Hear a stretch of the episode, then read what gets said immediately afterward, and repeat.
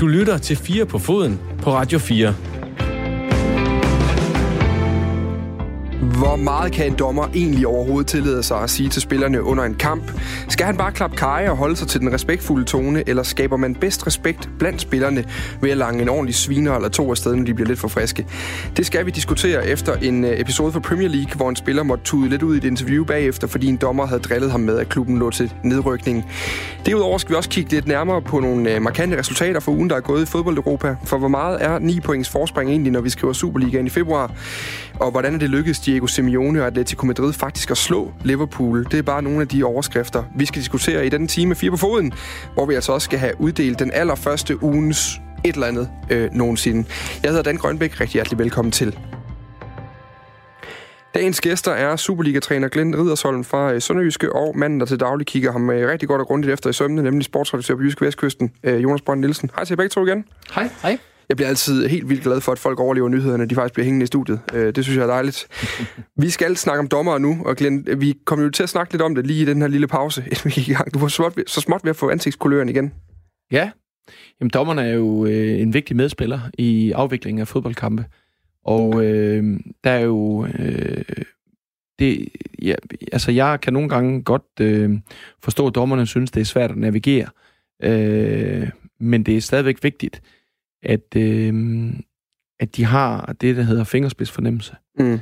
Og ham, øh, der senere kommer med på en lytter, han var jo en af, af de øh, træ, dommere, som havde fingerspidsfornemmelse og kunne se igennem, hvad man skulle slå ned over for, og skulle lade, gå ind af det ene øre det andet øre. Og det håber jeg, at han i særdeleshed også kan uddanne de kommende generationer af dommer til.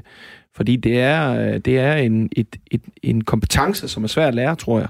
Men, øh, man har mesteren siden inde i debut, ja. så må ikke, at det lykkes på et tidspunkt. Det, det er ganske enkelt imponerende, hvor diplomatisk han kan blive på meget få sekunder, Jonas Brønd, var. Ja, det ved jeg jo. Er det det samme, når du fanger ham efter kampen dernede? Der kan da godt være forskel på, når, vi, når jeg har mobilen tændt på, på memo, og mikrofonen den er tændt, og så, og så når vi bare sådan lige tager en snak på parkeringspladsen. Ja, det kan jeg godt forestille mig. Jeg tager en, en, en ordentlig slurk af den kaffe der. Det bliver ja. en lang omgang for dig. Der Men der er nogen, der har det svært med ærlighed, og øh, fordi vi bor i sådan et land, hvor vi helst ikke må sige tingene, som de er. Så derfor er man jo påkrævet nogle gange at skal være øh, lidt mere diplomatiske hvis du, hvis du er en politiker, nu står jeg nogle gange i et morgenprogram herinde, og står og interviewer minister og alt muligt andet, så har jeg sagt, hvor ved du det fra? Det er sådan en generel betragtning, man kylder afsted, når man er måske blevet lidt for en gang eller to, er det ikke det? Jo, men, altså, øh, men jeg siger bare, øh, jeg synes selv, at jeg har været en af de aktører i Superligaen de sidste 10 år, som har været meget ærlig. Mm. Og det er ikke alt, der har været lige godt. Og det har du så også fået nogle gule kort for? Ja, men øh, ja, det har jeg blandt andet der, men, men ærlighed øh, er der en, der engang har sagt, kom man længst med. Ja. Men man er også nødt til at tilpasse sig, fordi at, øh, vi er ikke så tykhovede, som vi tidligere har været. Nej, og der skal nok komme karantæneregler på de gule kort der på et tidspunkt. Helt sikkert, så kan man bruge mig. Ja, præcis. så kan vi have dig ind igen. Som præcedens for det. Ja, så bliver der bedre tid til at være med i fire, fire kampe i streg gule kort, ikke? Ja, og det er jo en stime, du er inde i der. Det kan man kalde en tendens. vi må se, hvor lang tid den fortsætter i Superligaen. Der er stadig nogle kampe endnu, så det kan nå at gå i stykker, inden øh, vi når til slutspillet. Men vi skal altså til England og starte den her historie, fordi egentlig så var der ikke så meget usædvanligt ved øh, Premier League-kampen mellem, øh, mellem Bournemouth og Sheffield United i sidste uge. Der blev øh, kriget på midtbanen, som vi kender det, og den her sæsons overraskelse i det engelske Chris Wilders Sheffield, de vandt 2-1 i sidste ende over et Bournemouth-hold, der efterhånden er helt enormt vant til at tage fodboldkampe. Men efter kampen, der blev det spændende. For et interview med den lokale avis Bournemouth Echo, der kritiserede Bournemouths midtbanespiller Dan Gosling kampens dommer for, ja, hvad der bedst kan beskrives at drille ham det måtte han simpelthen ikke. Øh, til Bournemouth Echo sagde han efterfølgende, øh, jeg synes, han, og det er dommeren, er var en skændsel, særligt kommentarerne til mig og en af mine medspillere. Han snakkede om nedrykningszonen, og at vi stadig lå i nedrykningszonen. Det var meget disrespektfuldt. Og der kommer et citat mere. Dommerne taler om respekt i starten af sæsonen hvert år, og der var ingen respekt fra dommer John Moss den her søndag. Og derudover så mente Gosling altså også, at øh, den givende dommer, John Moss, han skulle give ham en undskyldning. Jeg synes, han skulle komme ud og give en undskyldning, for han var en skændsel, gentog han igen. Lige kort, øh, Jonas Brønd Nielsen, lad os sige, øh, hvem kunne det være? Hvem kender vi af ældre typer i Superligaen, der kunne utilfreds med en dommer efter en kamp? Jeg skulle ikke lige komme på nogen lige nu. Men lad os sige, der var en, der gik ud og sagde som en dommer efter en kamp. Hvordan tror du, det var blevet taget imod i Danmark? Jeg tror, øh, jeg tror at, øh, at, at man vil have tænkt det samme, som jeg tænker om den Gosling, nemlig at det, er, at det virker utrolig ømskindet, øh, egentlig, og, og, og, øh, at sætte, øh, at sætte sig selv i skudlinjen på den måde, øh, og øh, for, for, øh, for, folks, øh, for folks vrede og irritation over, at man ikke, øh, om man ikke kan, kan klare mossen. Så tænker jeg, øh, det, når jeg læser den historie, mm. at, at han må da have hørt være på den bane derinde. Øh, det, det er jo øh, jargonen på, på en fodboldbane og i og omkring en, en, øh, en fodboldklub, øh, er... Øh, det kommer nok ikke bag på nogen, tænker der er noget hårdere, end er på, på så mange andre arbejdspladser. Mm. Så, så hvis man ikke kan, kan holde til det der på banen, så, så, øh, så, så, jeg forstår næsten ikke, at han, øh, at han, kan, at han sådan kan, kan hisse sig op over, over det. Øhm, de ligger ret meget i nedrykningszonen, med, for det er gået rigtig skidt i lang tid, mm. så det er altså også... Øh, det er lidt som at drille, drille en med kæresten, hvis hun er på vej ud af døren, ikke? Det er ikke så godt. Men vi kan lige tage efterspillet, inden vi går videre med debatten, fordi Bournemouth, de stod bag deres spillere, og sagen er efterfølgende blevet vurderet af både Premier League, organisationen og Professional Game Match Officials Limited, som er dommerorganisation i England. Ifølge Daily Mail, så er sagen endt uden straf, eller uden nogen af parterne skulle give en undskyldning. Samtalen mellem Moss og spillerne på banen var vurderet til at være ganske normal, hedder det. Og det blev vurderet, at han bare svarede på en kommentar, han fik ind på banen. Er øh, Dan Gosling, den gode Dan Gosling, øh, simpelthen bare for tyndhudet her, Glenn Ridersholm? Ja, det er jo utrolig svært, fordi det kan jo være, at han er i sin følelsesvold på grund af den pressede situation, han er i som, øh, som spiller, og, og han er i sammen med sit hold og sin klub. Men omvendt, så er det jo ikke så tit, at vi hører en spiller øh, have brug for at lufte sin øh, mening i offentligheden på den her måde. Så øh, det vil være mærkeligt, hvis ikke der er foregået et eller andet, fordi ellers så vil, der være, vil man tage den politiske øh, hvad kan man sige, hat på og, og måske lede det over mod fodbold, og så måske øh, klare det internt. Her der er det jo direkte angreb.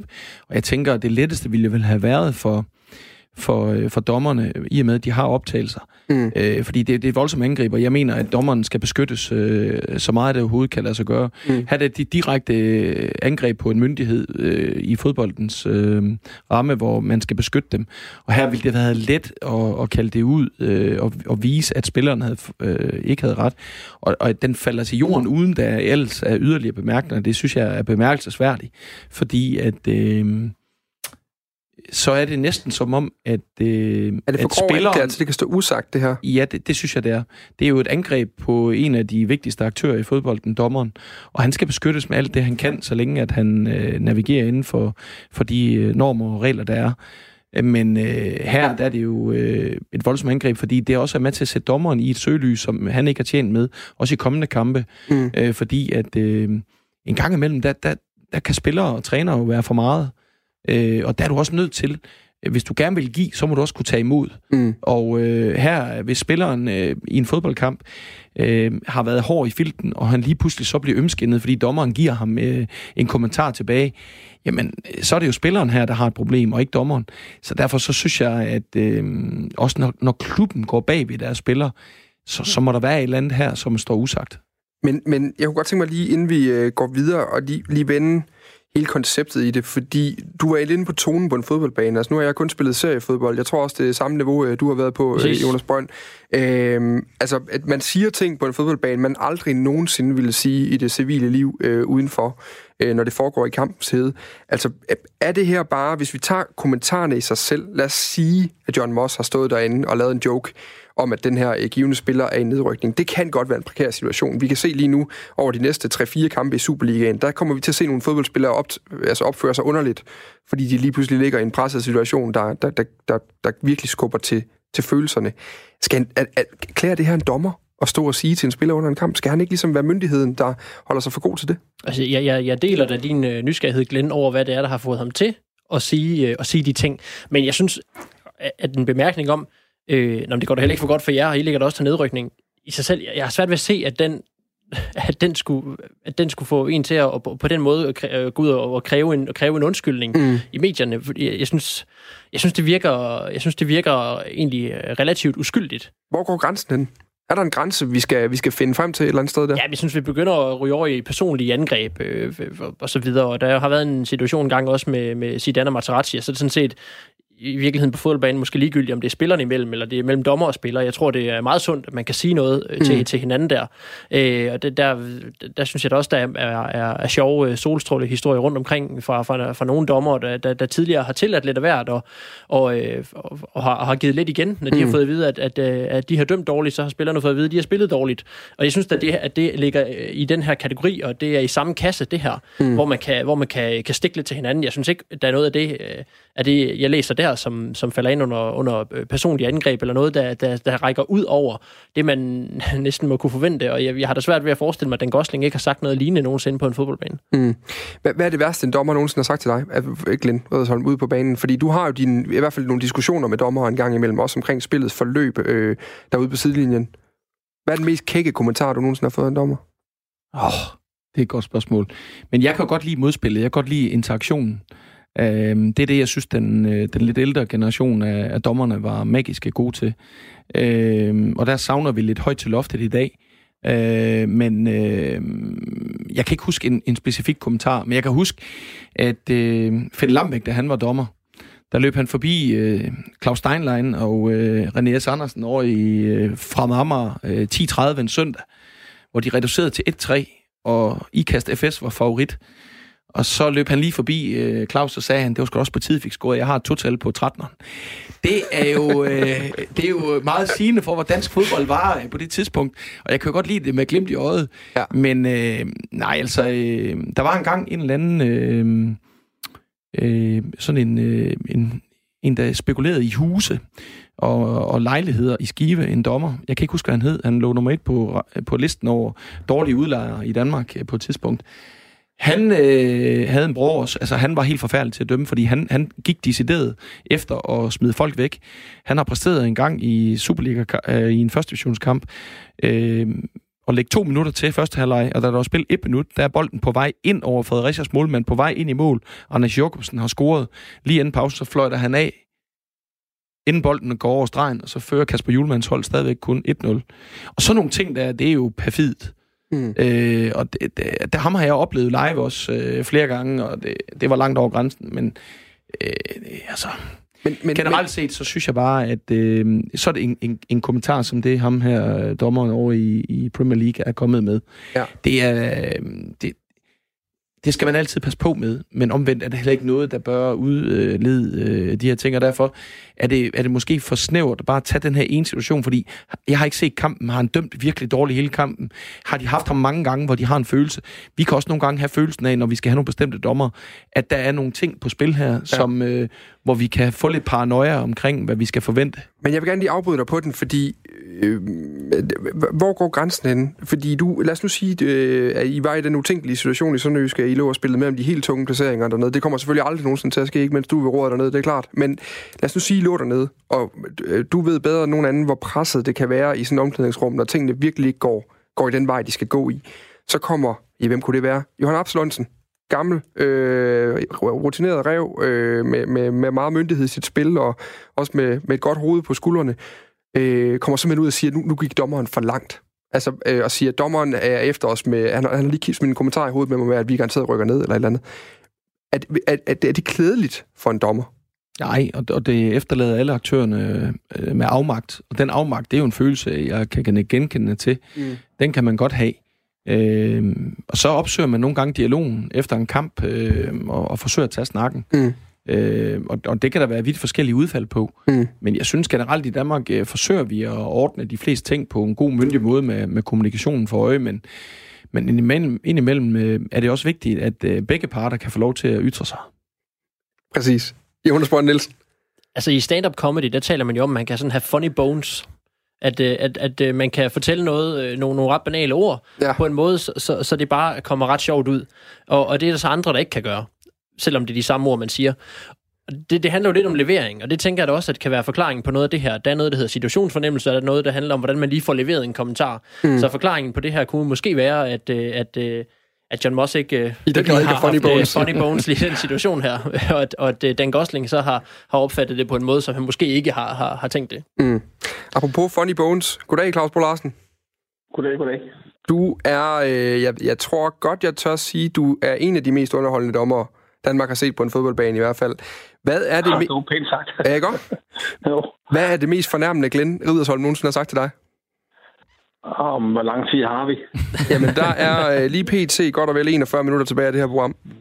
Jamen, jeg er nu en af dem, som altid har det godt med, kende, med Penge Ridersholm, fordi man, man skal bare sørge for at takle folk på den rigtige måde, så, så plejer man at få løst det mest basale. Ikke? Altså, mm.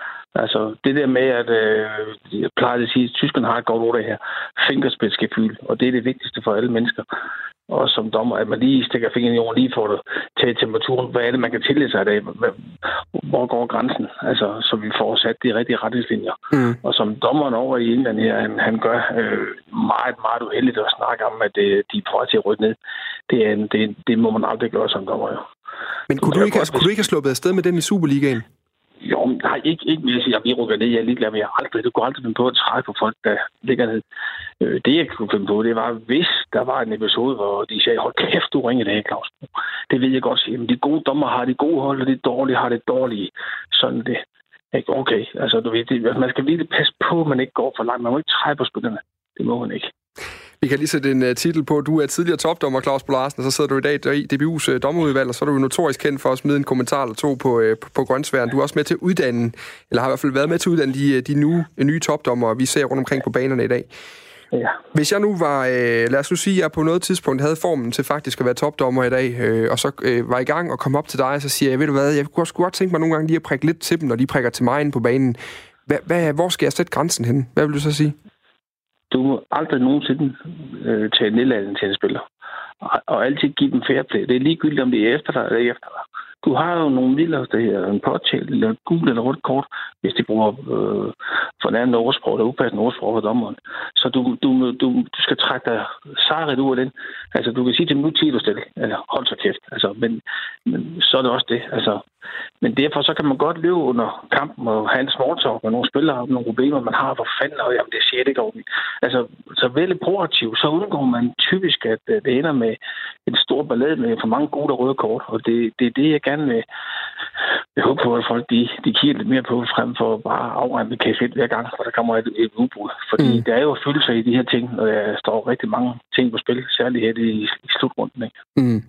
Jonas Brønd Nielsen, øh, du var lidt inde på det her før med, at måske er der lidt tyndhudet herover ved, ved Dan Gosling, men han har jo fat i noget, øh, Claus Bo Larsen, at, at det er også en prekær situation, man må for guds skyld ikke være nedladende. Nu ved vi jo ikke, om øh, den gode John Moss har funny bones, men, men ellers så kunne det der jo også godt tolke sin let, let nedladende tone. Er vi igen tilbage ved bare den der med, at man skal bare holde sig for god til den slags? Ja, jeg kan godt, jeg kan godt se, jeg kan godt se pointen her, men, men, øh, men stadig synes jeg bare, det er, øh, at det er lidt, øh, at det er kluntet og unødvendigt, at øh, den Gosling går ud og, og, øh, og, og pive over det i medierne på den her måde. Altså, så synes jeg, der var andre måder at klare det på. Hvis han mener, at dommeren er gået over stregen, så synes jeg ikke, han skulle, øh, han skulle tale med en journalist. Så synes jeg, det kan selvfølgelig være, at han har talt med dommeren. Men jeg synes, det er en forkert vej at gå, fordi han kommer til at fremstå ømskinnet i hvert fald, synes jeg. Mm. Claus Bolarsen, har du nogensinde gået af fodboldbanen, er du nogensinde gået af fodboldbanen og så, øh, og så øh, haft den der lidt, sådan lidt mentale tømmermænd, det kender vi alle sammen, hvor man er kommet til at sige noget i et selskab, hvor man tænker, ah, den ramte sgu ikke rigtigt, eller sådan, hvad, nu, hvad tænker de om mig nu? Øh, Ja, det er jo sket. Jeg er jo også kun menneske. Altså, jeg har også nogle gange kommet til at sige nogle ting, man ikke lige skulle have sagt. Ikke? Altså, Hvad er det for eksempel? Fordi, er der et eksempel? Jamen, jeg kom til, jamen, for mange år siden, øh, det var Stockholm og spillede ind i AB, ikke? Og, og han var en svær spiller at takle, hvis det ikke... Øh, og det galt jo om at få de der svære spillere over på en side. Altså, det kunne være Tøfting eller Brian Sten, eller det kunne være Neymar Stockholm. Gamle dage, Kim og Stamper. De, siger, fik du med på dit hold, jamen, så er det nemmere at dømme kampene. Og han blev bare ved med at lave noget for 3-4. Så, så øh, løb forbi ham og siger, Stockholm, næste gang så pander jeg dig ind. Så siger den indberetter, for hvad siger jeg? Du pander mig ind. Jeg pander dig en advarsel. Du skal forstå, hvad jeg siger. Ikke? Altså, du ved, jeg kunne ikke finde på at slå ham, men du ved, jeg siger, pander mig ind, du ved. For vi var begge to irriteret over, fordi han gik alt for hårdt tæt, og hvis jeg skal starte for tidligt på kampen med at give gode kort, så ender jeg for mange. Så jeg vil jo gerne være lidt proaktiv. Så nu stopper du det. Næste gang pander der en. Mm. Og det var jo ikke det klogeste lige at sige, at han var virkelig. Så, men vi fik det da løst i løbet af første halvleg. Så, jeg mm. fik forklaret flere gange, om jeg går op og stå. Der var også bare irriteret. så, så man skal jo passe på. Altså det er virkelig balancekunst. Så man skal virkelig... Altså lad nu spillerne bruge det, det grimme sprog, og så være den fornuftige. Ja, jeg, jeg kan sige, det er langt, altså nu har jeg haft Glenn Ridersholm i studiet i uh, lige præcis en time og 19 minutter lige pt. Han står, uh, han står og smiler sådan nærmest lidt småforelsket over uh, ved mikrofonen derovre. Uh, er, der, er, der noget, er der noget en generationsting her, Glenn Ridersholm, i dommerne? Ja. Altså, øhm, det er jo, det er jo ofte svært for de fleste, der mestrer noget, og overlevere det til andre. Øh, og øh, den største opgave, dem der i dag uddanner øh, de moderne og de nye dommer, det er netop at få øh, den fingerspids fornemmelse, fordi øh, vi skal passe på, at vi ikke gør øh, spillet til øh, altså kunst, hvor, hvor der ikke er plads til udtryk, til følelser, til den kommentar. Altså, jeg plejer at have på et powerpoint, når jeg er rundt og holder foredrag, at fodboldspillere er vortids gladiatorer. Altså, det er, det er, det er krig. Det, er, øh, det gælder om at vinde. Der er enormt tryk på. Men du kan godt øh, med netop øh, den rigtige psykologi og forståelse, øh, og ikke at sætte hårdt mod hårdt, fordi du vil have ret, så kan man komme langt. Og det synes jeg, at den ældre generation var, øh, var dygtigere til end øh, de nye. Og det er måske også fordi samfundet har ændret sig, og der er en masse andre ting. Men øh, det, det bliver en vigtig kunst øh, at kan øh, håndtere, og det er selvfølgelig erfaring. Mm. I dag har vi mange unge, øh, lovende dommer, og jeg synes, nogle af dem gør det helt fantastisk øh, og også mestre øh, nogle af de her kompetencer.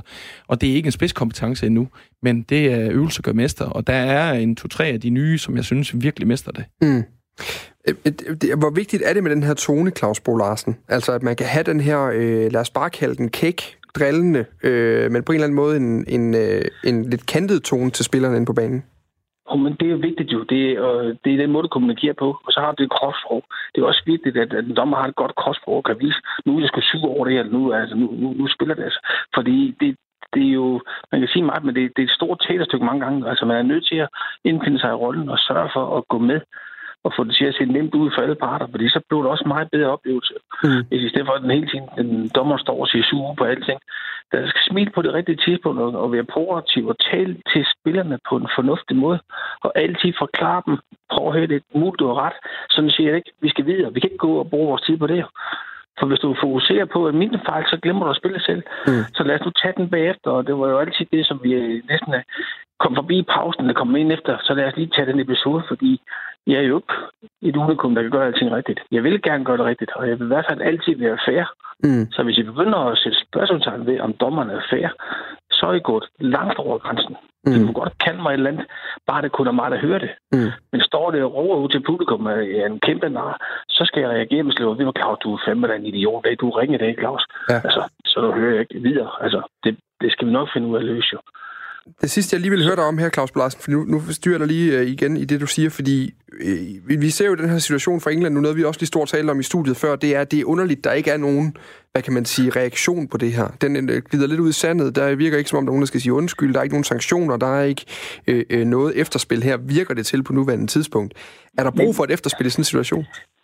Nej, det synes jeg ikke, fordi alle ved jo, og Glenn kan ikke genkende til det studie, at det er 100 procent, det sker jo i rigtig mange kampe, hvor der er nogen, der kommer til at sige fra mig til anden. Det kan være træneren, det kan være holdlæren, det kan være dommeren, det mm. lige kommer til at sige et eller andet, som man ikke gerne vil have hørt.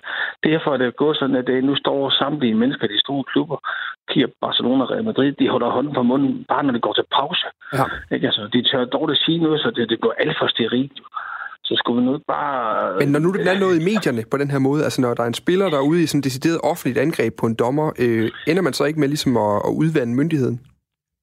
Altså, jeg håber at øh, det engelske forbund har sagt, at det der vil de slet ikke finde sig i, at han, bare må ramme ind til højre, og så bliver det. Og så mm. selvfølgelig, hvis det kan komme yderligere, fordi øh, John Moss er faktisk en god dommer, og det er rigtig mange år. Og, så han skal jo ikke bare stå med den alene, men, men det er svært, fordi alle ved, at der sker nogle ting at se på banen. Der, der ryger jo nogle gange nogle ord, man ikke ønsker at sige til hinanden. Mm. Øh, det gør det. Lige til allersidst, så får du lov til at slippe. Øh, når du nu har nye dommer, der, der skal ud øh, på Superliga-banerne derude, hvad er så instruktionen i forhold til Riddersholm? Hvordan håndterer vi den? Glenn skal behandles på nøjagtig samme måde som alle andre trænere i Superliga. Der er ikke forskel på, om det er Glenn, eller det er Bo Henriksen, eller hvem det nu kan være. Og nu nævner du også to af de rigtig gode, ikke? Ja, men vi, afner, vi har, nævner også nogen, som, som har energi, som viser, hvordan de ved det. Og det er jo ikke, fordi de ude på nogle gange, og svine dommer helt vildt til. Det er også nogle gange for at stille fokus, fordi holdet ikke spiller lige godt, så tager man lige fokus, og så viser man har, altså, Glenn er, en, Glenn er faktisk en ret så klog mand, hvad det angår, så det er han god til. Så vi siger til dem, I behandler alle ens, og det kan godt være, at der er en træner, der er kommet tilbage fra karantæne, men derfor skal han behandles på nøjagtig samme måde. Det skal spillerne også. Mm. Der er ikke nogen lige i lasten, når man starter kampen. Alle starter på det samme platform. Nå. Hvor meget rødvin, rødvin får I to drukket sammen, hva'? Aldrig. Øh, men jeg ved også, det er Fanny Branca, der hører til hjemme hos Claus. Nå, så. Så men, vi, har, vi har tit været uenige, men vi er altid gået fra hinanden med et håndslag om, at, at vi ses jo på et andet tidspunkt igen. Og det er jo, altså, det er man nødt til, man er nødt til at rense luften bagefter ja. de telefoner sammen og sige, hvad fanden skete der der? Og så er det jo tit gange bedre at gøre det i omklædningsrummet bagefter, frem for at stå og råbe og skrige en anden i pressen. Det er rigtigt. ikke noget. Og til det, Det formål, der fungerer Fanny. Branca jo også fremragende, kan jeg i hvert fald sige, også fra min egen erfaring derudefra. Claus Bo Larsen, jeg har også en tese om, at øh, os, der taler en lille smule fynsk en gang imellem, vi kan slippe afsted med mig mere. Det, det tror jeg også, de forstår ikke, hvad vi siger, og Nej. vi taler så hurtigt jo. Ja, vi tager den bare selv, du. Det gør vi. Ja, det er godt. Vil du have tak, fordi du lige kunne være med her? Jamen selv tak. Kan I have en god aften? Og i lige måde. Øhm, jeg kunne godt tænke mig lige rundt den af her. Claus Bolarsen, han er jo også, han er det der eksempel, vi altid hiver op af posen. Altså, det, han var en international topdommer, der er ikke nogen tvivl om, han mestrede spillet med, med spillerne derinde. Øh, man har også hørt mange spillere, der har været ude bagefter og, og et eller andet sted stå og sukke efter øh, Claus Bo en gang imellem. Men, men skal vi kræve det her af vores dommer, eller skal vi i stedet for bare kræve, at de er den myndighed, de skal være? Altså, er den her åbenhed, den her dialog hele tiden, altså bør det være en nødvendighed for at kunne dømme på en fodboldbane, Jonas Brønd Nielsen? Nej, det, det, det, det synes jeg ikke. Det, det vigtigste må være, at man, øh, at man, rammer, at man rammer en linje sådan øh, nogenlunde rent, og der, der, der, der, er bare, der er nogle dommer, hvor jeg har indtryk af, at man, når, man ser, når man ser navnet på allerede, man, at man begynder at, at, at sukke lidt på forhånd over, at, øh, at øh, enten sidder de gule kort forløst, eller også så er det lidt svært at vurdere, hvornår det egentlig lige er noget at, at tage et gult kort. Så det, mm. trods alt de der fodboldmæssige kompetencer og dommerkompetencer, dem at vurdere kampen og, og styre den, der, der må være øh, øh, hovedprioriteten, så det andet det er sådan en bonus. Jamen, der er jo nogle regler. Dem skal man kunne administrere, først og fremmest. Loven. Fodboldloven. Og derefter, så øh, når man har med mennesker at gøre, så er der rigtig meget psykologi. Mm. Og derfor handler det også om at være en rigtig god menneskekender og kunne afveje øh, stemninger og fornemmelser og have det, der hedder emotionel intelligens. Det er rigtig, rigtig vigtigt, fordi der er så mange følelser i spil. Og dem, der mister det, de får øh, lettere ved at blive tilgivet fejl, Mm. frem for dem, som er meget, øh, jeg kan næsten kunne beskrive som meget stive, meget ordensretning, øh, og ikke giver ret meget personlighed og karakter, Mm. fordi de beskytter sig selv, og så bliver det meget stift, og så er der ikke så meget åben for, hvad kan man sige, øh, ja, det konstruktive samarbejde.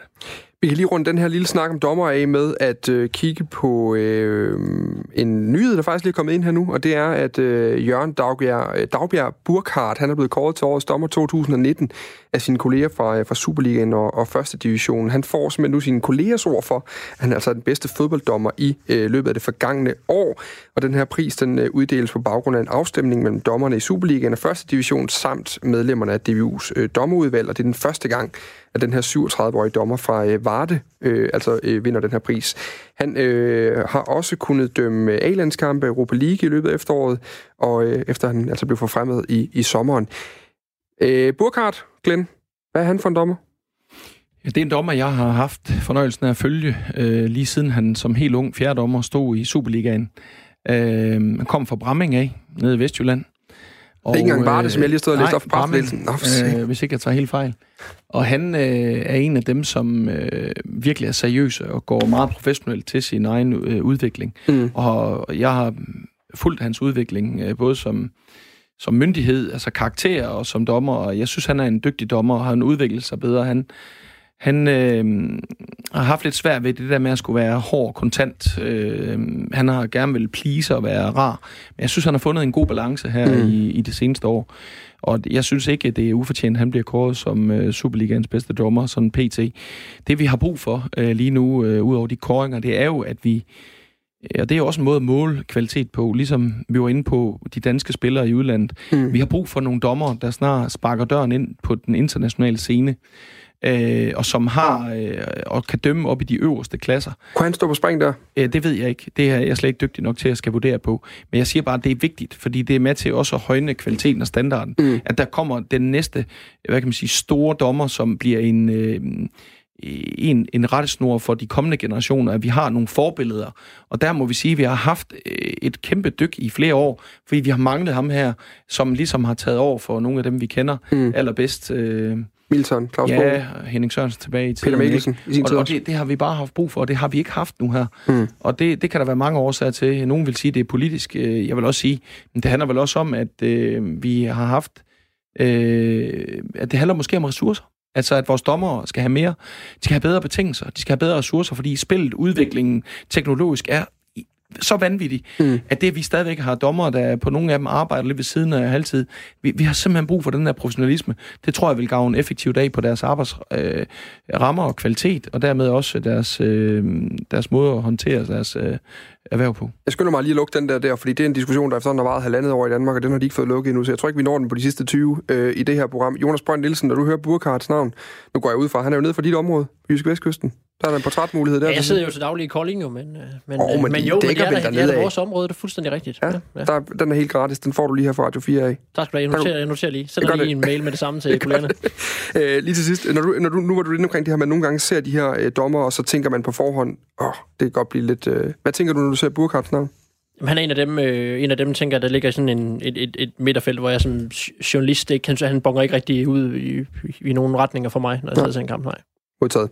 Vi lukker dommersnakken ned for nu og øh, smutter videre, øh, og det kan vi meget passende gøre med din anekdote, Jonas Bond Nielsen. Ja, jamen øh, sidste gang jeg var inde, der havde jeg en anekdote med, hvor, øh, hvor Mart Lider var hovedpersonen, og det har jeg sådan set gjort en gang til. Fantastisk. Øh, han har nu forladt Sønderjyske, men, men, øh, men, øh, men der var en meget sjov øh, historie egentlig, for den er, den er snart et års tid gammel, øh, hvor jeg fik skæld ud af ham.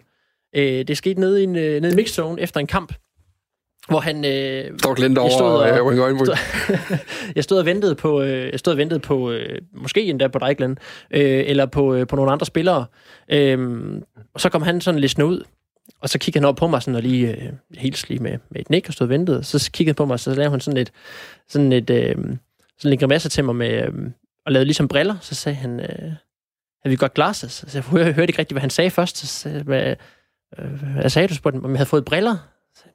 Jeg, jeg vidste ikke helt, øh, jeg vidste ikke helt, hvad han mente, vel? Altså, jeg tror ikke, det kunne ikke helt, helt lige greje, om han var, om han var prøvet at være sjov, eller om han, øh, om han hentede til en eller anden, øh, en eller anden ting, jeg burde kunne huske.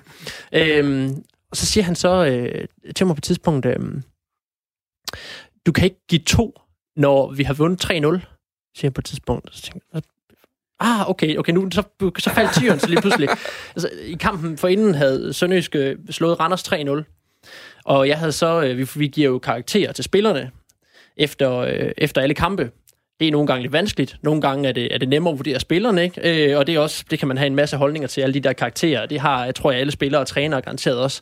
Øh, men det gør vi jo efter, efter bedste evne. Og der havde jeg så i den her, i den her kamp givet, øh, givet øh, afrikanske Victor Mpindi øh, 0-2. Øh, og det mente Marditas, at det kunne, det, man, man kunne simpelthen ikke give en spiller øh, 0-2, når, når nu holdet havde vundet 3-0. Øh, og jeg prøvede så lige at tænke tilbage, hvad det lige var, jeg havde begrundet med, og så kom jeg i tanke om faktisk, at jeg egentlig, egentlig karakter var egentlig, synes, den synes jeg egentlig, jeg havde ramt ret rent, fordi jeg synes, jeg synes øh, selvom jeg egentlig er ret... Øh, er ret vild med Victor Pendi. Jeg synes, han er en fantastisk øh, fed spiller. Men, men der havde han, i den kamp havde han øh, i starten af kampen tabt et par bolde, som var tæt på at resultere i Randers mål. Øh, og han havde ikke været lige så skarp i offensiven og i, og i sin bold, øh, boldbehandling, synes jeg, som han plejer at være. Så derfor synes jeg egentlig, det var sgu egentlig ramt meget rent. Men, men, øh, men øh, Martin Litter, han... Øh, han, øh, han gav mig altså lige en, øh, en omgang øh, skæld ud foran de øvrige journalister og så videre på den der jeg tolkede det som en, som en egentlig virkelig sådan ret sympatisk træk, fordi jeg tænker, at det var sådan en ting med, at han lige vil, øh, lige vil, øh, lige vil markere og lige øh, beskytte og dække en af de unge spillere i klubben, som, som heller ikke taler dansk og så videre, som, og han lige vil, øh, at han måske lige vil, øh, vil, øh, vil markere på hans, øh, på hans vegne der. Øh, så den, den, øh, den kunne han godt tage, men, men meget, øh, meget, øh, meget sjov. Det åbner op for en lidt sjov ting, Glenn. Har du siddet bandet over Jonas karakter på et tidspunkt? Jysk Vestkysten? Jeg må sige, at øh, jeg er jo skuffet over, at jeg som cheftræner i Sønderjysk ikke har adgang til alle artiklerne, der handler om fodbold i JV. Vi kan bare købe et abonnement. Ja, men øh, det, jeg læser det ikke. Jeg læser aldrig artiklerne eller karaktererne, fordi jeg, kan, jeg har ikke adgang til det. Har I sådan nogle prøvepakker? Det kan være, at Riddersholm skal bruge en. Jamen, jeg ved, at øh, jeg, øh, jeg undersøgte det på et tidspunkt, og der fik jeg så at vide af, af cheferne, at vi lige havde øh, inddraget dronning Margrethes abonnement, øh, fordi man havde skåret alle, alle de der, øh, hvad kan man sige, foræringsabonnementer væk. Ja. Øh, og så, så hun kunne læse det. Men nu står vi her i Aarhus Stiftstidens bygning, ikke? og øh, da jeg var i AGF og i Midtjylland og i Vendsyssel, der havde man adgang til de lokale mediers øh, side, fordi vi er samarbejdspartnere. Men ej, ej, prøv at høre. Jeg, jeg, grund, grundlæggende, om jeg så havde adgang til det, så vælger jeg netop ikke at gøre det, fordi at øh, jeg har jo nogle gange øh, det privilegie, at jeg kan tage ud og se Superliga-kampe, og nogle gange sidde bag mange af de journalister. Og på den ene side, så er faktisk ondt af dem, at de skal lave karakter på noget, for nogle af dem slet ikke har indsigt eller forståelse for, ja. hvad opgaven er for træneren. Og på den anden side, så har jeg også nogle gange set, øh, der var en episode på Brøndby Stadion, hvor jeg var ude af scout, hvor jeg altid sidder på pressepladserne, hvor en øh, journalist, han sidder på ekstrabladet.dk, og han, han ser overhovedet ikke fodboldkampen og det er over 20 minutter, og sidder og ser Premier League-kamp på sin skærm. Og så ved jeg jo, at han også skal give karakter. Der kan jeg ikke lade være med en kommentar falde, fordi det er jo decideret øh, uprofessionelt. Hvad sagde du? Jeg sagde til ham, øh, held lykke med karaktergiven. Det skal nok blive interessant, når du ikke har set et minut af den der kamp, du har set. Hvordan reagerede han så? Jamen, hvad tror du? Han bliver fornærmet. jeg forstår ikke, hvordan du nogensinde får gule kort nogen mm. steder. Det kan jeg slet ikke, jeg kan slet ikke rumme det. Du er bare ærlig jo. Ja. ja. Jeg har flere gange også øh, givet karakter til blandt andet Nicky Simling, og ham har jeg senere haft en snak med om den der. Han er ja. nu sportschef i Kolding IF, og der var jeg dernede og snakke med ham i en anden sammenhæng, og så kom vi på en eller anden måde ind og, og også og, og vendte det her, og det, han, øh, han var heller ikke øh, voldsomt begejstret for det her, og det er en vanskelig, at det er jo, altså, det er noget pop altså, folk kan godt lide at læse det, men det, det er jo noget pop, fordi jeg aner jo ikke, øh, hvad, hvad Glenn har sagt til sine spillere. Jeg aner jo ikke, hvad Victor Pendi han, han skulle i den kamp. Jeg ved godt, han ikke skulle tabe bolden. Han skulle ikke smide bolden til Randers i hvert fald. Det er helt med på. Men, men, men nogle gange er det vanskeligt øh, når, i, i kampe, hvor det er lidt mere, hvor der ikke er lige så oplagte fejl. Ikke? Fordi ja. jeg ved jo ikke, øh, jeg kan jo sagtens, øh, sagtens kritisere en eller anden spiller for aldrig at gå langt frem, og det kan være, at Glenn har sagt, at, at han ikke kommer til at spille med i det her forår, hvis han går over midterlinjen. Så det er vanskeligt. Men det er jo bare sådan, ikke? At vi har jo forkærlighed for nogle typer. Hvad appellerer mest til, til os som mennesker? Og det er jo det sværeste, fordi der er jo nogen, vi har mere forkærlighed for end andre. Mm. Jeg havde engang en spiller, der hed Christian Ipsa. Han fik altid dårlig karakter. Der var en kamp, jeg kunne huske, vi spillede mod FC København, hvor Ståle siger, hold fast, man, Christian Ipsa, han gjorde det godt i dag. Ja, han var faktisk vores bedste. Så fik han bare bundkarakter. Der ringte jeg faktisk til den ansvarlige redaktør og sagde, prøv nu må I stoppe med at sætte. Nu må I simpelthen se på, hvad han gør, i stedet for at blive bekræftet den ene gang, hvor han gør det, mm. som I synes, han gør dårligt. For det skal også være fair. Øh, der havde jeg jo så adgang til at kunne kommentere på det. du lytter til 4 på foden på Radio 4. Velkommen i radioen, Glenn Ederson. Det bliver rigtig godt, det her, det kan jeg godt mærke. Det er altså en uh, drømmedebut, han er gang i år på uh, venstreflanken i dagens uh, panel. Ja, han er ved at slippe op på en 4, ja. Ja, ikke også? Stille roligt. Direkte frem. Hvad, hvad fik leader i den kamp der? Kan du huske det? Ja, det, det, jeg tror, hvad scorede han måske? Eller lagde han op til mål eller noget? Jeg ved ikke, han måske fået en måske syver. Måske en syver. Nu kan lige hive op på en gang imellem. Nå, øh, vi skal øh, lige kigge på et par resultater for ugen, der er gået. Jeg har besøg i dag af Glenn Riddersholm, øh, sønderjyske træner og øh, fodboldaficionado. Derudover så øh, den anden aficionado i studiet er også fra Sønderjylland. Eller bor i Kolding godt nok. Undskyld, at I har redaktion i Kolding. Er, nu, er vi færdige? Så. Jamen, jeg, du, du står der, med det der, øjne derovre. Det, det, jamen, det, der er nogen, jeg, jeg, jeg, jeg, jeg, har, jeg, jeg har det helt okay. Det er jo en avis, der også bliver delt ud i, i Sønderjylland. Præcis. det er jo okay. Ja, godt. Jyske Vestkysten hedder den i hvert fald, Jonas Brønd Nielsen er sportsredaktør dernede. Jeg har udvalgt et par resultater, jeg gerne lige vil ind omkring, og nu, jeg har også bedt jer om at vælge et par stykker, men, men jeg håber, jeg rammer den. Glenn, jeg kan jo ikke undgå at vide, at du er Liverpool-fan. Det er korrekt. Hvordan er det at tabe en fodboldkamp? Det er rart. Nej, det er ikke. Nej, det er ikke rart, fordi at man spiller mod et uh, mandskab, som er uh, uhyggeligt dygtige på dagen ja. til at lukke modstanderens uh, kompetencer ned offensivt. Det er lidt Madrid, vi snakker om, ikke? Yes. Uh, men vi må også bare erkende, at Liverpool i den her sæson uh, på udebane, specielt i europæisk sammenhæng, uh, ikke har været decideret prangende. De har også tabt i Napoli, og de har tabt flere kampe. Og, og på den måde, uh, så sætter man sig selv i en uhyggelig svær situation, fordi en, et 1-0 nederlag på udebane er et virkelig dårligt resultat. Ja. Uh, øh, fordi at øh, de nu skal frem og skabe kampen, og det er måske et af de værste hold øh, at skal skabe en kamp på, fordi de er så meget afklaret i deres øh, organisation. Vi kan lige præcis sige, at de tabte 1-0 i øh, midtugens Champions League første opgør øh, på øh, Estadio Metropolitano i, øh, i Madrid. Og hvis der er nogen, der kan parkere bussen, så er det Diego Simeone, fordi han et eller andet sted, så bruger han jo en opskrift, som Jamen, jeg ved ikke, hvor mange hold, der har prøvet at bruge den, den her sæson mod Liverpool. Vi har set simpelthen så mange hold stille nærmest 11 mand i straffesparksfeltet, og så håbe på, at, at der ikke er nogen, der løber igennem dernede, Jonas Brønd Nielsen. Hvad er det, Simeone kan? Hvad er det, der, hvorfor, hvorfor virker det her lige pludselig? Jamen, til forskel fra nogle af de andre hold, der har gjort det, så har han jo også nogle bedre spillere til at gøre det. Og så har han jo også gennem mange år nu opbygget et hold, der skal kunne det her. Mm. Som skal kunne lukke ned for, øh, for de store. Nogle gange lykkes det, og nogle gange lykkes det øh, ikke. Han, det har også, han har også frustreret både Barcelona og Real Madrid mange gange ved, ved, øh, med, den her, med den her opskrift. Og det kan man jo så mene om, hvad man vil. Øh, men men, men det, er, det, er, det er jo bare, den diskussion har vi jo haft, har vi jo haft masser af gange de seneste år, måske allermest da, da Inter slog Barcelona i en Champions League-final ved, ved at gøre netop sådan her. Ja. Og det er jo et spørgsmål om filosofi, og et spørgsmål om, hvad man, hvad man godt kan lide. Øhm, men, men det er jo, det er jo øh, meget fedt, og det siger jeg ikke kun, fordi jeg er jeg er United-fan, men det er da meget sjovt at, øh, at se nogle af de her hold, som, som dominerer, og som er kørende, at der er, at der er nogen, der får stukket en kæp i hjulet mm. øh, på, på dem, uanset hvordan det så, øh, hvordan det så skal, skal, skal foregå. Og det er jo, ja, hvad kan man sige, måske kan man også tolke det som, som lidt en, en, en kado til Liverpool, som øh, at, at man bliver nødt til at, og, øh, og, og agere på den her måde for at, for at banke det i stykker, det de har gang i. Jeg sad og så øh, et sådan extended highlights igen, for lige at se dem, øh, fordi jeg synes faktisk, jeg gerne lige ville have bekræftet et billede, jeg havde i kamp, og det var nemlig, at den sagtens kunne endt med en større sejr til Atletico Madrid. Og jeg synes faktisk, jeg blev bekræftet i det, da jeg så øh, highlightsen igen. Det er nogle rigtig store chancer, de får formøblet i løbet af kampen. Øh, det mindst overraskende i hele verden er Morata. Han jo øh, fuldstændig fejler i en nærmest helt åben mulighed lige foran kassen. er Liverpool også heldig i den her kamp, Glenn som at det ikke går mere galt? Ja, det er de. Det kan vi, ikke, det kan vi gøre meget kort. Det er de, øh, fordi de kommer hurtigt bagud efter 3-4 minutter, ikke? Og så forsøger de at tage kontrol øh, med bolden, fordi at, at det skulle overlade initiativet også på hjemmebane. De er iskolde. Ja. Øh, og det har jeg dybest respekt for. Øh, og så er det op til Liverpool at skabe kampen, og, og der laver de nogle blottelser, og man skifter også Mané ud i pausen og så videre. Altså, han var frustreret, han var tæt på øh, måske at få et, et rødt kort, og derfor mm. så laver man en taktisk øh, justering som er klog, fordi at det, hvis der er noget, de er gode til, så er det at, at frustrere modstanderen uh, Atletico. Og det, det er jo ikke bare, altså det er jo, det er jo lige så meget kunst på den defensive scene, det de gør, som uh, når Liverpool offensivt folder sig ud. Mm. Fordi det er jo ikke bare det, at man organiserer sit hold i 4-4-2, og han Jimenez, der er uddannet af Diego Godin. Nej, det er også det, at de Øh, hvis man følger dem, og nu følger jeg også deres træning og sådan noget, der hvor jeg kan, altså de er helt nede i den specifikke detalje, i den, i den specifikke spilsituation, og træne detaljen, hvor forsvarsspilleren skal gøre nogle specifikke ting, som han gør mm. øh, i kamp. Altså vi er meget detaljeorienteret på at kunne udtrykke det her, som alle tror, at det, alle kan organisere et hold i 4-4-2. Ja. ja, det kan man, men det er et stykke håndværk, der er lige så svært til perfektion, som at skulle organisere en offensiv. Lige til allersidst her, øh, så lader vi Liverpool-kampen ligge for nu. Øh, går de videre stadigvæk, Jonas Bond Nielsen? De har jo så en hjemmekamp på Anfield. Det tror jeg desværre. Nej, prøv lige at høre med armen over kors derovre. Jeg skal i en Kleenex. Nej, nu øh, vil jeg sige, øh, selvfølgelig øh, har Liverpool øh, på Anfield en øh, chance. Det er jo magi, der sker på europæiske aftener.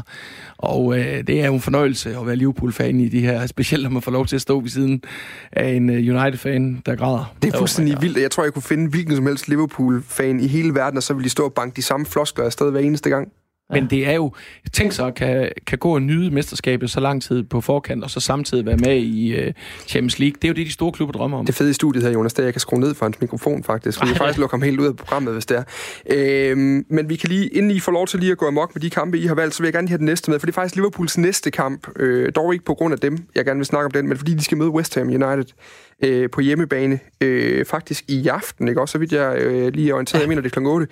9 det interessante, det interessante ved, ved West Ham lige nu, det er, at de taber i, øh, i sidste uge 2-0 til Manchester City i en udsat kamp. Det er som sådan ikke hverken specielt eller noget som helst. Der er lige to detaljer ved den. For det første, så er det deres, øh, deres øh, nederlag nummer mange i, øh, i de sidste mange kampe.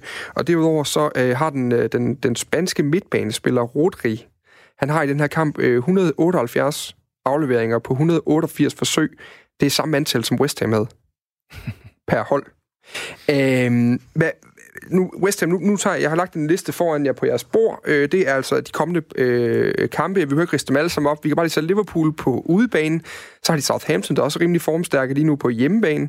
Arsenal på udebane. Fantastisk hold, de skal møde der. øh, så har de Wolverhampton Wanderers på hjemmebane. De har Tottenham på udebane. Chelsea på hjemmebane, Newcastle udebane, Burnley hjemmebane og Norwich ude, og så slutter de af med øh, Watford ude, United hjemme og Aston Villa ude. Det kommer til at gå helt til sidste spillerunde, hvis de skal overleve Premier League, er min øh, påstand her. Hvordan har I det med den?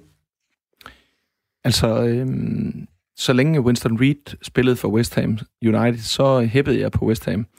Øh, det er for mig ikke en klub, der rammer og vækker ret mange følelser. Nej, det forstår jeg godt. Øh, Du kan kigge ud på vores øh, producer, Rasmus øh, Dalgaard, han sidder og øh, kaster sig rundt ude i producerrummet lige nu i sådan en ren smerte. Øh, Jonas Brønd, ryger de ned på den her?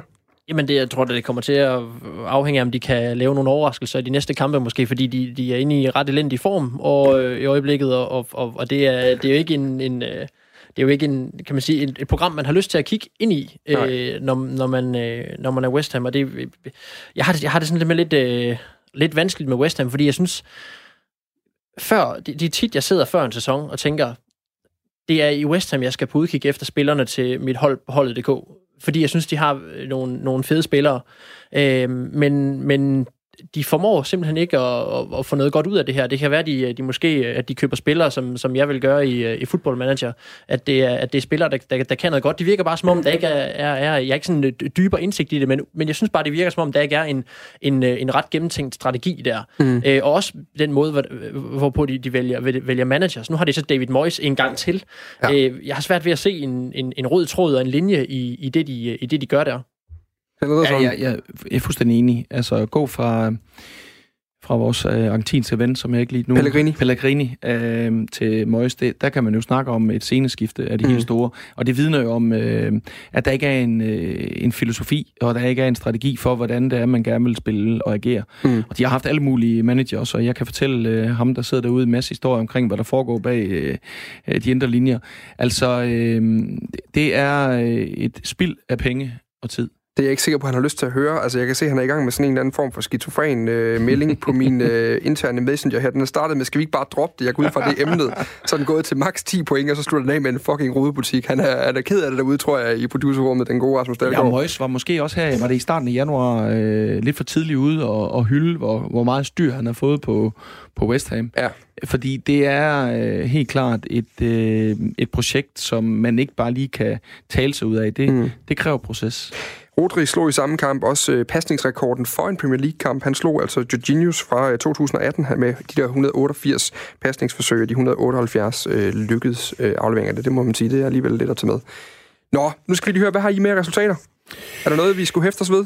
Jamen altså, vi kunne vel tage øh, og vende blikket mod den danske Superliga og så sige, at det er meget overraskende, at FC København har smidt fem point mod henholdsvis Esbjerg og Silkeborg. Mm. Det gør jo, at man står her i, i februar måned og, og synes næsten, at uh, spændingen i toppen er fuldstændig forsvundet. Og for Superligaen havde det været godt, at FC København de havde kendt deres besøgstid og havde været i en skarpere udgave, fordi det her mesterskabsslutspil, jamen, uh, vi ender med at få sådan en af de sæsoner, hvor det kun bliver spænding om, uh, hvem uh, der skal have bronze. Mm. Uh, og det er, det er ærgerligt. Jonas Brønd? Jeg, jeg hæftede mig ved uh, i, i den kamp, at, at uh, nu nævnte du tidligere uh, det her med at, med at, være, at være ærlig. Også, uh, det handler også om, at, lidt om at nogle gange uh, som, som fodboldtræner uh, og, træne, og, og tale lidt ind i, uh, i hvordan fans af klubben har det. Og, og jeg, jeg stussede over, at, at, at Ståle Solbakken sagde, at han egentlig var godt tilfreds med præstationen øh, og, og indsats og så videre mod, mod, mod Silkeborg, hvor jeg tænker, at der tror jeg, det havde været klogere, og så bare lægge sig fladt ned, og så udelukkende sige, det var noget møg, mm. det her. Øh, fordi det er sådan, fansene har det. Fansene kan jo se, at deres hold øh, har, smidt, øh, har smidt fem point mod de to øh, hold, der ligger nederst i, i Superligaen. Ja. Og det er selvfølgelig bare langt fra godt nok, så, så jeg forstår ikke helt, han... Det, det, I virkeligheden, så, det, så det er godt med nuancer, men lige her er der bare ikke så mange nuancer på det, fordi det er bare det, det, er, det er skidt. Men, men der er noget interessant for mig her, fordi jeg så jo jeg så Europa League-kampen torsdag, som FCK spiller på, øh, på hjemmebane mod øh, Celtic. Fantastisk øh, omgivelser, må vi bare sige, i parken. Det var virkelig, virkelig en, øh, en fed kamp. Der gad man godt have været. Men, øhm, men i anden halvleg, særligt i det sidste del af anden halvleg, der pakker de jo faktisk et, øh, et Celtic-hold ud og presser dem helt ned. Altså, vi ser lige pludselig den her øh, kolossale magt, FCK kan have på, på hjemmebane. Og så går de ud og leverer noget værk som det i weekenden, som vi talte lidt om det, inden, inden øh, vi gik i studiet, glemmer som det var sådan lidt kønsløst på en eller anden måde. Det var svært at se, hvor, hvor idéerne og tegningerne var henne i det, der skete. Hvordan kan der være så stort skift? Kan vi forklare det med, øh, med træthed efter øh, ugekampen, eller øh, fokus, der ligger et andet sted, eller hvad, hvad kan være med til at forklare sådan noget? Ja, men det er rigtig svært, for det skal man være tæt på. Jeg synes jo også, at det, der, det er et atypisk FC København-hold i første halvleg. Den nigerianske angriber, jeg tror han er Eduard, mm. eller hvad han Odson. hedder. Odson. Han kunne have afgjort den kamp, før de kom til pause. Og så får de ligesom stabiliseret sig og finder niveauet, og det er også svært, når man kommer fra en vinterpause, og Celtic er i fuld gang. Ja. Så der, der kommer man heldig over, så viser man den kvalitet, som FCK har internationalt, hvor de bare har et snit og en stil, som øh, passer rigtig godt til den type kampe. Og der får de lagt et, et godt tryk på, og vi er jo selvfølgelig over, at øh, Stage han øh, misser det straffespark. Men så er det klart, at du skal til Silkeborg på kunst. Øh, det er et øh, hurtigt spillende hold, og FCK starter vel meget godt, og i de første 10-12 minutter har de vel øh, nogle rigtig gode muligheder for at komme foran. Og så får Silkeborg jo... Øh, Øh, de, de kan lugte, at der er noget at hente, og så får de sådan lidt mere eller mindre tilfældigt mål efter et hjørnespark. Og så er det oppe ad bakke, og der har FCK altid kunnet mobilisere den her enorme vindermentalitet, den her karakter og power. Og der er de måske uden nogle af de spillere, som ofte er dem, der, der, der, der trækker det store læs. Og det, der er de jo øh, også ramt, øh, ligesom alle andre fodboldhold er, hvis øh, du er ude nogle af de spillere, som øh, enten skal være i deres bedste form, eller øh, er øh, til rådighed. Mm. Vi kan lige sige, at Odson Eduard, han er franskmand faktisk. Jeg synes nok, der var et eller andet, okay. vi skulle... Ja, jamen, det, var bare lige... Ja. Jamen, jeg rettede også lige mig selv, for jeg synes også først, Nigeria lød øh, tiltalende, men, øh, men jeg synes nok, der var et eller andet. Øhm, lige til sidst, bare lige for at slå en krølle på, på Silkeborg-kampen, Jonas Brønd, øh, Hunja Bromado fra øh, FC Midtjylland, han lignede en angriber lige pludselig, på trods af, at han ikke får scoret. Ja, ja, ja. Altså, det, det kan være det, der skal til. Altså, nogle gange nye omgivelser, et nyt hold og en, en, måske noget mere, noget mere ansvar. Ja. Øhm, hvad, hvad ser du i ham, Glenn Havde du gerne taget ham på leje i Sønderjyske? Ja, altså omstændigheden så så kan der være mange muligheder. Det er ikke en spiller, man vil afvise, fordi at, at der er jo ingen tvivl om, når Midtjylland har investeret øh, et, et stort millionbeløb i ham, så er det fordi, de kan se et potentiale, mm. der rækker ud over et kortsigtet billede, hvor vi kigger på, hvor mange afslutninger han har haft, hvor mange gange han har scoret. Ja. Øh, men det er sådan med alle fodboldspillere, uanset hvor dygtige de er, de har brug for tillid. Mm. Og nu kommer han til et sted, hvor han har en følelse af, at, at der er tillid, og hvor han kan få mange minutter. Og det gør, at han kan slappe lidt mere af. Han er mm. ikke under maksimal pres hele tiden for at skal score og levere mål. Og det giver jo gode forudsætninger for at tage det næste step. Mm. Og derfor har det nok været en, en fornuftig både for spilleren og for klubben at lege ham ud, fordi han nu kan finde lidt ro i at blive seniorspiller og, og, og, og tage det til det næste niveau, så han kan konkurrere om pladserne i Midtjylland på den anden side af den her turnering. United vinder 3-0 i den forgangne uge, Jonas Brønd. Skal du lige have lov til, bare for en gang skyld, fordi det ikke er så tit, så noget sker, at lige have lov til at sige noget godt om det? Jeg skulle lige til at sige det, at hvis du vil spørge igen, at jeg vil, øh, at jeg vil bringe weekendens ja, vigtigste nok. resultater kamp op. Det er jo ikke, jeg glæder mig bare det er nu, jeg lige slukker for øh, Glenn, for jeg kan se, at han er, ja, der er lidt for meget fest på den derovre. Jeg glæder mig bare over, at vi, har, at vi nu har haft en, en uge, hvor, øh, hvor United har vundet en, en fodboldkamp, uden at Liverpool har. Og det, og endnu vildere, så har det været en uge, hvor både Arsenal og United har vundet en fodboldkamp i den samme turnering. Jeg kan høre Jonas så snart med Dan Sørensen. Ja. Ej, jeg er nødt til at sige, det er jo fint, de vinder 3-0 over Watford. Lad være med det der, fordi jeg ved men, godt, alt før mænd er, er ligegyldigt. Det, det er jo bare sådan, at øh, vi har brug for et stærkt United, men der er lang vej, og vi glæder os over hver dag, at de har en øh, norsk træner. Mm. Det gør Jonas også, kan jeg se på. Ah. Jo, ej. Ja, moderat. Nej. Nej. Nej, det gør jeg ikke. Nej. Det gør jeg ikke. Modtaget. Det gør jeg ikke. Godt. Øh, Arsenal vinder 3-2 i går. Et fantastisk fodboldkamp. Øh, vi har fire minutter tilbage. Vi kunne sagtens løbe den igennem, hvis det... Det tror jeg faktisk næsten... Vi, nej, vi dropper det. Øh, det er i hvert fald første gang i lang tid, at vi kommer tilbage efter at have været bagud. Det var en dejlig oplevelse, øh, må jeg bare sige. Nej, vi skal øh, lige til allersidst her nu omkring øh, min lille... Øh, alt, hvad der er godt ved fodbolden. Tænk, for vi fik ikke sat en titel på. Vi fandt ud af, at vi har tre bud. Vi har øh, Matt Letizier, den bedste straffesparkskøl nogensinde i Premier League. Lars Høgh, den bedste, øh, måske Danmarks bedste straffesparks målmand nogensinde. Og så har vi altså øh, god gamle Christian Olsen. Jeg husker det, som om vi blev enige om Beckham. Ja, det nej. Altså, jeg kan også slukke øh, for din mikrofon, Jonas Bold. jeg synes, den er svær. Jeg synes, at øh, som leder af det her program, der må det være dig, der træffer den svære beslutning, fordi jeg kan godt lide Letizier, ja. men jeg har også en enorm forkærlighed for Høen. Christian Olsen er i hvert fald ude. Han er ja. i semifinalen. Ja.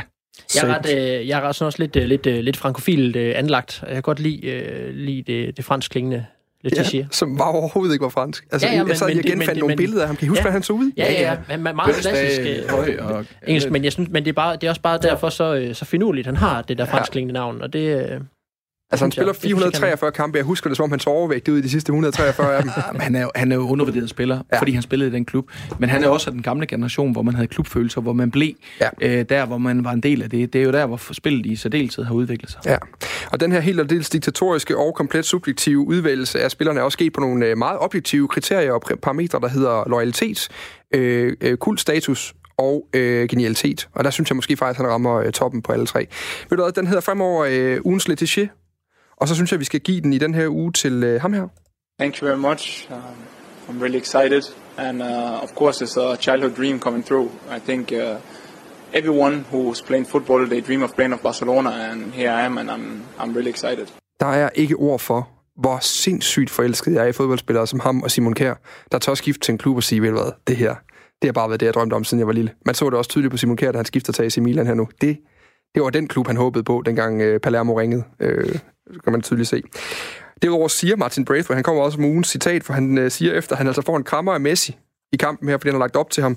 Jeg tror ikke, jeg skal vaske trøjen, efter at have fået et kram af Messi. Nej, øh, helt ærligt, jeg er glad for at være her, og det var fantastisk, at jeg kunne lave en assist, men altså, alle ved, han kommer ikke til at vaske den trøje der. Glenn Riddersholm, det var en fornøjelse. Tak lige måde. Har du lyst til at være med igen? Jeg har jo ikke fået fortalt den der historie, så det bliver rigtig Jamen, godt det, var næste fordi, gang. jamen, det var fordi, det ikke er en historie. Du sagde, du havde en betragtning. Ja, men sådan tager vi næste gang. Jamen, jeg havde kun 55 minutter tilbage. gælder stadigvæk. Jamen, ja, lige præcis, for du har haft den i lang tid nu også. Ja. Ja, godt. Jonas Brønd, tak for det. Selv tak. Der er også øh, genvalg på den tid. Og så må I ellers passe på hinanden dernede, når de for meget uvenner, ikke? Det er vi ikke. Nej, aldrig. Jeg har lige fået et abonnement. Er det rigtigt? det kan være, der følger sådan en lille radio eller en prøvepakke med, eller et eller andet i den stil. Det var i hvert fald alt for fire på foden, da jeg er tilbage næste mandag. Øh, tusind tak, fordi I lyttede med.